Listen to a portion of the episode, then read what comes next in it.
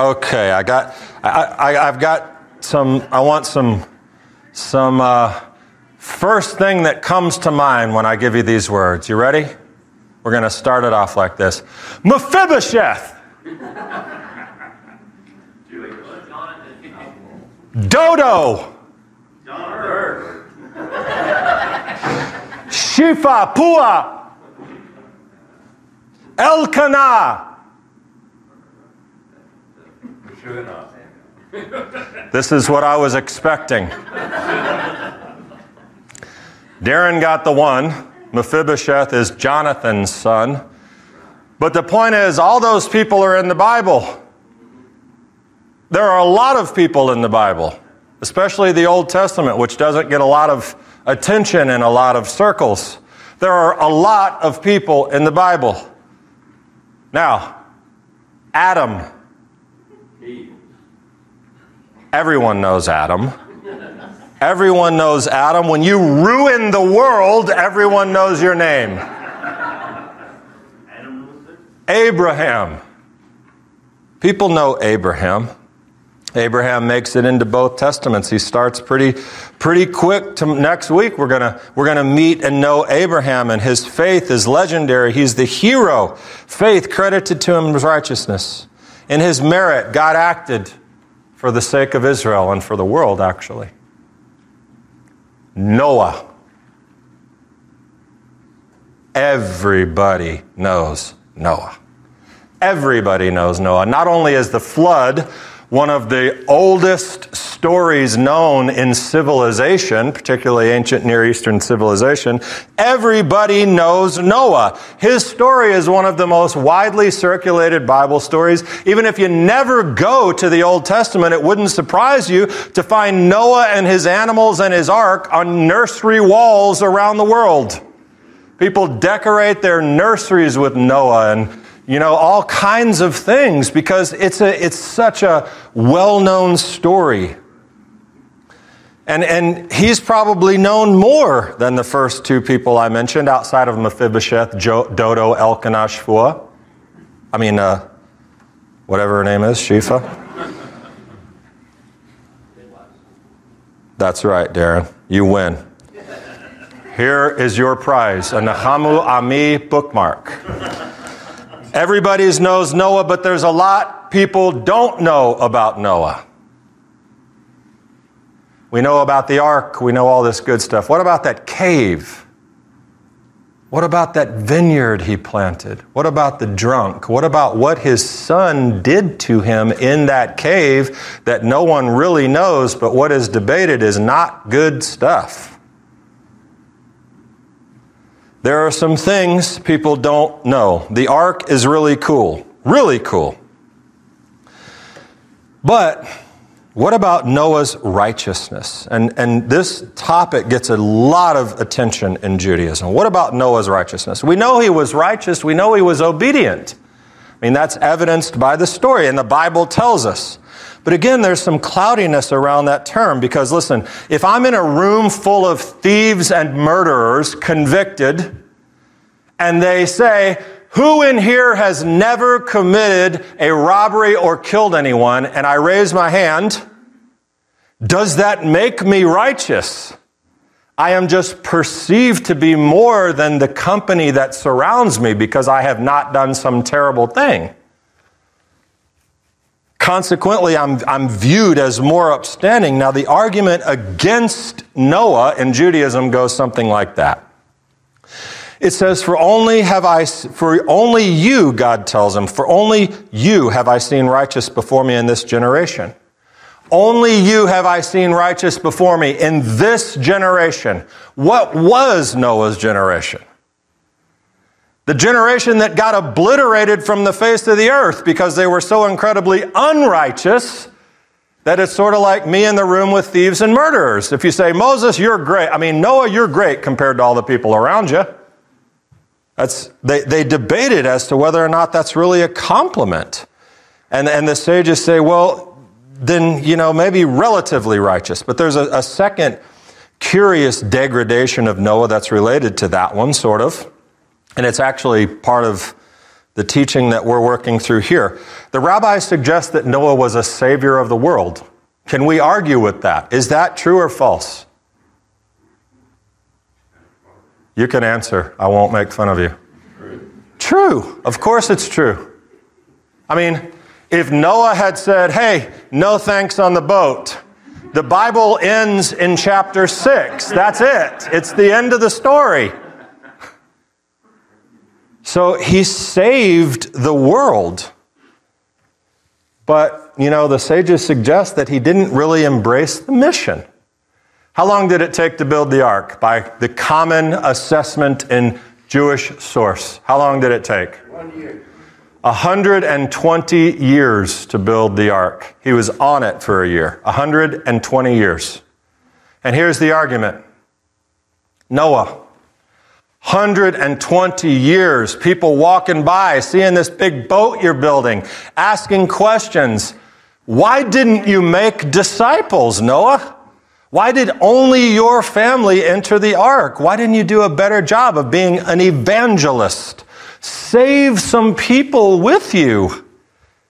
And so the accusation is that Noah was basically self centered. Now, you could easily argue that point because what I was just saying is that God said that only Noah was good and righteous, and that wasn't his mission to save people. There wasn't anyone worth saving, you could argue. But then you think about Adam, just a couple of, I mean, I'm sorry, all these names. Abraham, just a few chapters from now. What's going to happen at Sodom when God says, I'm taking it out? What does Abraham do? He intercedes. He says, Wait, God. He challenges, he argues God, with God. Surely, surely the God of the universe, the God of justice wouldn't. So it doesn't really matter, the sages say. Noah didn't do his job. Now listen, I'm going to give him a pass on that. 120 years on a project with your family? Can you imagine the hell of that? Building a huge boat in the middle of nowhere? I'm going to give him a pass. That wasn't his mission, but stop right there because that's our question. What was Noah's mission? What was his mission? Anyone? Build a boat. Build a boat. Build a boat. Now, what we're going to find is that it's actually more than that. He had a couple of missions, and the Torah points them out in ways that are incredibly cool, but they're not exactly easy to see. And so as we search them out, we'll see that, yeah, we remember the ark, but we missed something really big. And we'll find out in the process that the sages and the criticism of Noah are actually well founded, though it may not be for those reasons. And the Torah points it out because here's the deal. My life, as an example, did not start so well. Well, it started really well, really well. And then I turned like 13. I had my bar mitzvah and it was straight downhill from there. But it's not how the story starts, it's what you do with it, and it's how the story ends. So, I want to look at Noah's missions. The righteousness of Noah, listen, indisputable. Unless you want to argue with God multiple times throughout this text, Noah 6 8, Noah found favor in the eyes of the Lord. These are the records of the generations of Noah. Noah was a righteous man, blameless in his generation. Now here's the Noah walked with God. That's what it says. Do you know the last time we heard about walking with God? It was in the garden. It wasn't really them walking with God. You know why? Because they were hiding because they had not been righteous. And God is saying, you know, I, where are you? It wasn't really God walking. Let's make sure we're clear about that. It says the voice of God, the, the, the voice of God, the sound of God. But Adam and Eve, they didn't do any, they didn't do no walking. They was hiding because they were afraid. Now listen, the evidence for, for Noah, I don't care how unrighteous his generation is. If God lets you walk with him, you are a pretty righteous dude or dudette. Okay? That's a fact. The evidence continues in Genesis 6:22. He's given instructions for this seemingly insane, crazy work that he needed to do in building this huge boat, collecting all these animals. And here's what we read. Thus did Noah, according to all that God commanded him, so did he. In chapter 7 verse 5, chapter 7 verse 9, chapter 7 verse 16. And God commanded Noah, and he did. God commanded him. He did. And while all that might seem completely obvious, I mean, if God's giving you a verbal instruction, of course, yeah, well, you do it. But it didn't go like that the last time God made a commandment. When was the last time we encounter the word command in the Bible prior to Noah? The same place they were walking. Yeah, in the garden. Don't eat. Don't eat that. You can eat everything else don't eat that. That was a commandment. Sava, that was the word, sava.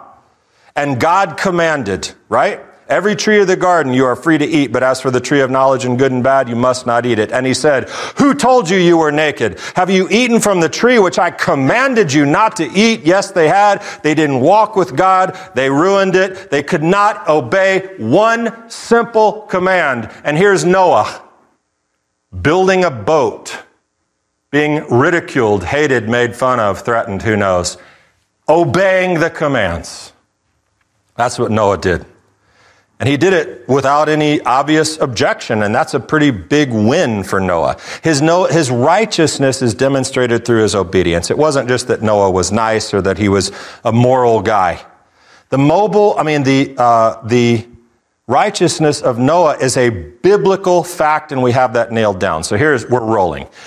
Noah overcame the Adam and Eve thing. He built the boat. He listened to God. Mission accomplished. So, how is it that we can arrive at this idea of Noah being a failure in some way? What is that? How? How? Where is that? And this is where it gets interesting because we look at Noah's missions. As a reminder, we're exploring what is Noah's mission? Well, as I said, he has a couple. And we can find it in the Torah. Are you aware that there are two sets of instructions given to Noah about the boat? You know this? Probably not. Why would you? It's like, okay, so it's in chapter 6, it's in chapter 7, he duplicates it, so what? God was serious about it. He really wanted him to get the message, so he told him twice. It takes some Hebrew to see things a bit more clearly. It's in the English, you can see it if you're reading carefully. But, you know, that's something that the sages of Judaism did really, really well. They read very, very, very carefully. And so you notice things. If something's repeated, if you find uh, just all kinds of connections in the interpretation of Torah, you read very carefully and you can find some things. Speaking of which, I need to, I need to say something about be, reading very carefully. Karen sent me a message last week and said, Hey, um, you said in the message about bara and creation, if you heard that message, we see it in 1 1, we see it in 126 again for mankind. She said, Well, I see it one other place before we get to man. And she was right because it's there. And the thing is, what I said and should have made more clearly, I told Karen in my response, I said, I, got, I get really zealous, especially when I come out of here and I want to start, ah, and my notes are over there. There's another place where bara shows up. One place. My point should have been it's conspicuously absent from all of the, the story of creation. You know where the other place it is? It's around creating Leviathan, the huge sea monsters, which is its whole nother other message that I didn't want to get into. But the point is, I need to make that correction. If you identify an error, somebody points out an error, correct it. It doesn't change anything about what my conclusion was or what the message was but it's there. Now, back to reading carefully. Back to reading carefully. Noah and his two directives to do apparently the same thing. God said to Noah, Let's put this up there, Darren. This is chapter 6. God said to Noah, The end of humanity has come before me, for the earth is filled with violence because of people, and behold, I'm about to destroy them with the earth. Make yourself an ark of gopher wood. And then he goes on to give the instructions. Gopher wood is much stronger than chipmunk wood. If you want to build furniture, do that. Now behold, I myself am bringing the flood of water upon the earth to destroy all flesh in which there is the breath of life from under heaven. Everything that is on earth shall perish, but I will establish my covenant with you and you shall enter the ark, you, your sons, your wife, your sons' wives with you. And every living thing of all flesh you shall bring two of every kind into the ark to keep them alive with you. They shall be male and female. So Noah did these things according to everything that God has commanded him. So he did. So what do we have? Genesis 6, enter the ark. Noah is righteous. God will protect him. Care for the animals. Keep them alive with you. God's intention to destroy, Noah obeyed. Got it. Mission received. Let's do it. But wait, Genesis 7, he does it again. He gives him a correct, he gives him another instruction. The Lord said to Noah, Genesis 7, Darren, enter the ark, you and all your household, for you alone I've seen to be righteous. And he goes on, take seven pairs of every clean animal and two of the not clean, male and female, birds of the sky, male and female, keep their offspring alive on the face of all the earth. For after seven more days I'll send rain. So Noah acted in accordance with everything the Lord commanded. So what do we have there? Enter the ark. Noah is righteous. God will protect. Care for the animals. Keep them alive. God's intention to destroy. Noah obeyed. Okay. Why? Have you ever asked, why would there be two sets of basically almost identical instructions? We get it, God. We're going to build the boat. Okay, great. Why the duplication? Well, it's not exactly a duplication. And the focus on the difference is what reveals a lot. And there's one obvious difference that gets a lot of attention. It is between 619 and 7 whatever the other one is. Uh, 7 2, I think. And of every living thing of all flesh, you shall bring two of every kind into the ark to keep them alive. That's the first set of instructions. Then in the second set, you shall take with you seven pairs of every clean animal. That's new. That's added. A male and his female, and two of the animals that are not clean. So we have this addition here. Now, this actually is the most obvious conclusion drawn by Jewish sages through the ages, clean and unclean, right? The obvious conclusion that, that Ramban and others come to is this is clearly about sacrifices. This is clearly about God saying, hey, I want to make sure there are animals to sacrifice to myself, even though we really don't have the Torah or the Levitical system or the laws of sacrifice, and really sort of even clean and unclean has not been exactly defined. But it's basically saying, you know, but, but, but question about that. Couldn't just one sentence added to the instruction in six have accomplished the same thing? In chapter six, he just could have added, Oh, yeah, and bring some clean animals. Here's the deal, Noah. When you get off the boat, believe me, you'll be on it for a year with your family that you just spent 120 years building it with. You're going to be happy to be off that boat. You're going to want to offer some sacrifices. Put some clean animals on it. Because those are the ones I like.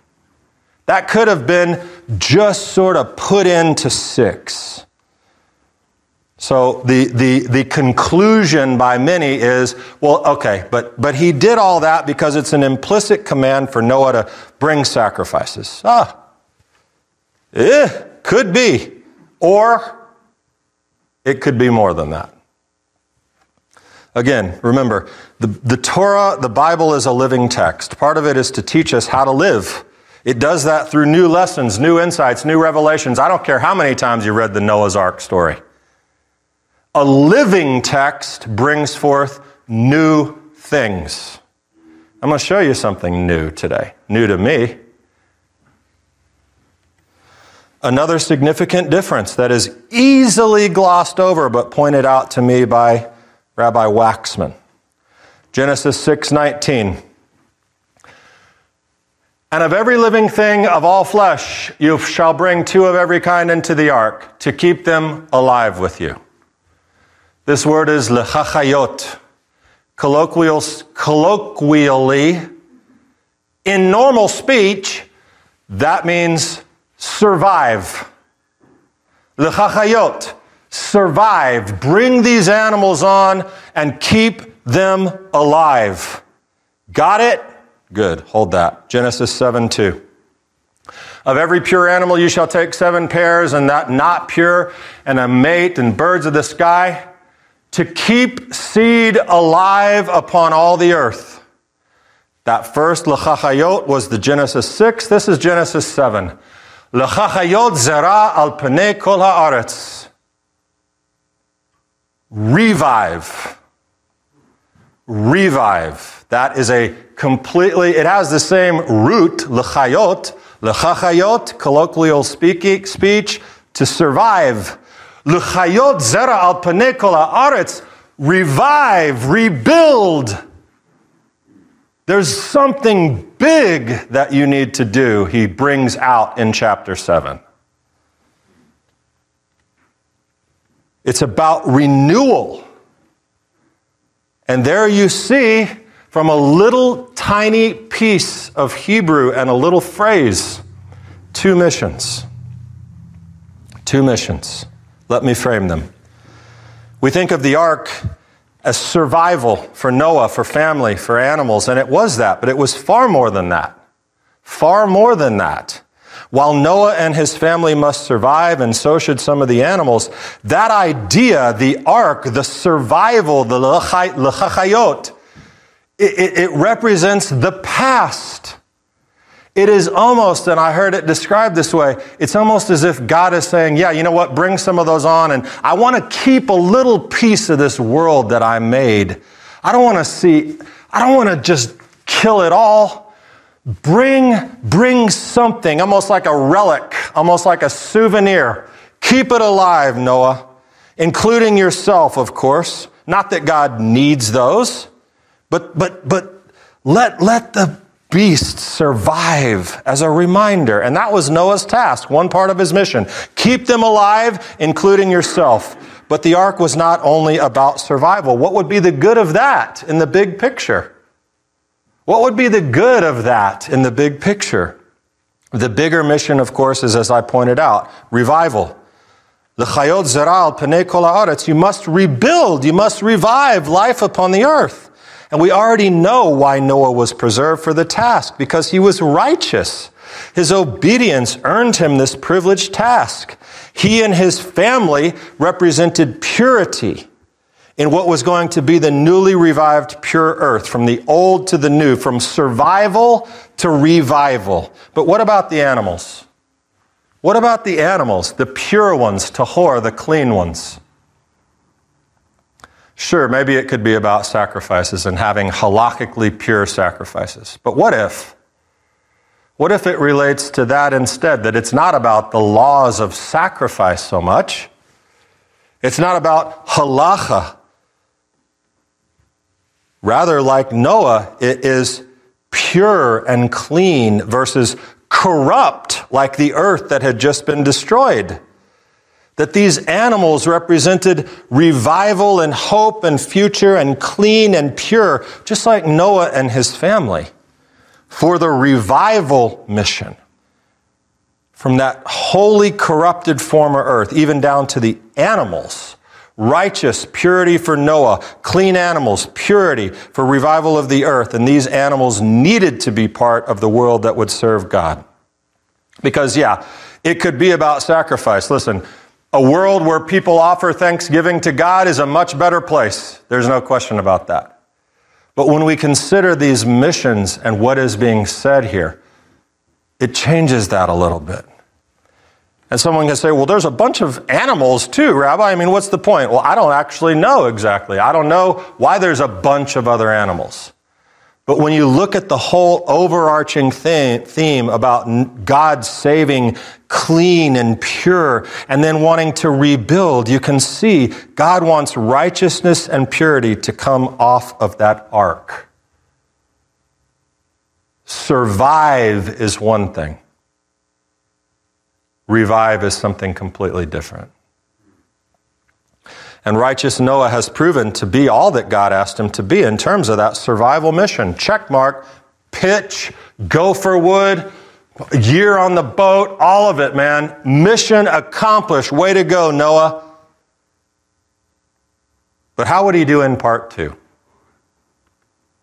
Because that's the question. You got a bigger part, you got a revival part, and it's up for debate, but I already told you. I forgive Noah for the evangelism stuff. Fine, you didn't bring a bunch of wicked people on. Part two, though. We can forgive that, right? They were evil. Part two, what about now? How does Noah's obedience fare in the rest of the story? And next week I will tell you that, and I will bring you through the end of this. We'll see amazing things revealed in the Torah. We'll move into the introduction of God's new friend, Avram, and in all of it, we will see the way that we ourselves can learn and grow, even from this most famous, almost nursery rhymish story that decorates the walls of toddlers' houses everywhere. There's a much, much bigger takeaway. Shabbat Shalom. Let's stand up.